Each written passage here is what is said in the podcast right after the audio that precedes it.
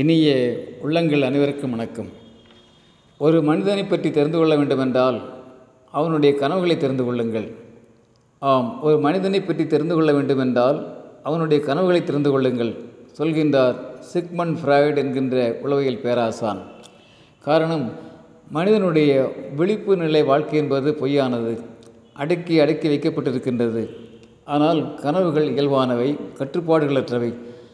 மனிதனுடைய மனதை பற்றி ஆய்வு செய்பவர்கள் கனவுகளின் உலகத்தில் எளிமையாக ஊடுருவி விடுகின்றார்கள். கனவுகள்தான் மனிதனுடைய உண்மையான முகம் என்று உறுதியாக சொல்கின்றார்கள்.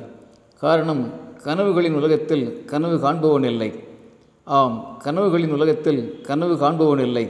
உணர்வு மனம் கான்சியஸ் மைண்ட் என்று சொல்கின்ற உணர்வு மனம் அப்போது உறங்கி விடுகிறது. அந்த தருணத்தில்தான் மனிதனுடைய காமம் பேராசை கோபம் போன்ற அடக்கி வைக்கப்பட்ட குணங்கள் தலையெடுக்கின்றன. உணர்வு நிலையில் அவற்றை மனிதன் அடக்கி வைக்க முயல்கின்றான். ஊருக்காக உலகத்துக்காக அவற்றை தவிர்க்க விளைகின்றான்.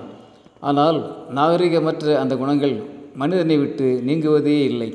மாறாக மனிதனுடைய மனதின் ஆழத்துக்கு சென்று விடுகின்றன. அங்கே பத்திரமாக பாதுகாப்பாக இருக்கின்றன. வாய்ப்பு கிடைக்கும்போது வெளியே வந்து ஆதிக்கம் செலுத்துகின்றன. மனிதன் தடுமாறுகிறான். தீர்வு என்னவென்றால் மடைமாற்றம்தான். ஆம் மடைமாற்றம்தான் ஒரே தீர்வு. நண்பர்களே எந்த சக்தியையும் நாம் அழித்துவிட முடியாது என்பதை அறிவோம். ஆனால் மடைமாற்றம் செய்ய முடியும். எந்த அழிவு சக்தியாக இருந்தாலும் நன்றாக சிந்தித்து அதனை ஆக்க சக்தியாக மாற்றுவதற்குத்தானே அறிவியல் அதுக்குத்தானே நாகரிகம் என்று பெயர். நண்பர்களே ஐம்பதுகளிலே தமிழ்நாட்டிலே ஜி. நாகராஜன் என்கின்ற ஒரு எழுத்தாளர் ஒரு அருமையான நாவல் எழுதுகிறார். நாளை மற்றும் ஒரு நாளை என்பது அந்த நாவலின் பெயர். கேசவன் என்பது அந்த நாவலின் கதைத்தலைவின் பெயர். முன்னுரையிலே எழுத்தாளர் இப்படி எழுதுகிறார். என்ன நடந்தது கேசவன் வாழ்வில்? வாய்ப்பு கிடைத்திருந்தால் நீங்கள் துணிந்திருந்தால் செய்திருக்கக்கூடிய தவறுகள். சிக்கி இருந்தால் நீங்கள் பட்டிருக்கக்கூடிய அவமானங்கள். ஆம் என்ன நடந்தது கேசவன் வாழ்வில்? வாய்ப்பு கிடைத்திருந்தால் நீங்கள் துணிந்திருந்தால் செய்திருக்கக்கூடிய தவறுகள். நீங்கள் சிக்கியிருந்தால் பற்றுக்கக்கூடிய அவமானங்கள் இவைதான் கேசவன் வாழ்வில் நிகழ்ந்தன என்று எழுதுகிறார். நண்பர்களே இந்த வரிகளிலே உள்ள ஆம் இந்த வரிகளிலே உள்ள உளவியல் எத்தனை உண்மையானது வலிமையானது என்பதை யோசிப்போம்.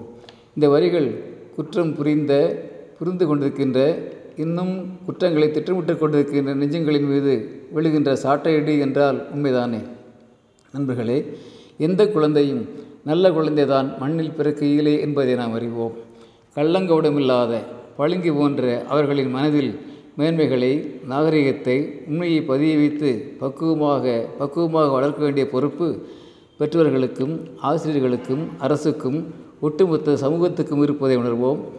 சாத்திரங்கள் ஏதுமில்லை சதுர்மறைகள் ஏதுமில்லை தோத்திரங்கள் ஏதுமில்லை தூய மனமொன்றே போதுமடா என்பானே பாரதி. அந்த தூய மனதை அறிவோம். தூய சிந்தனைகளை வளர்ப்போம் தூய உலக கனவுகளை நனவாக்குவோம். அன்புடன் அரங்க கோபால் இயக்குனர் சிபி ஐஏஎஸ் அகாடமி கோவை.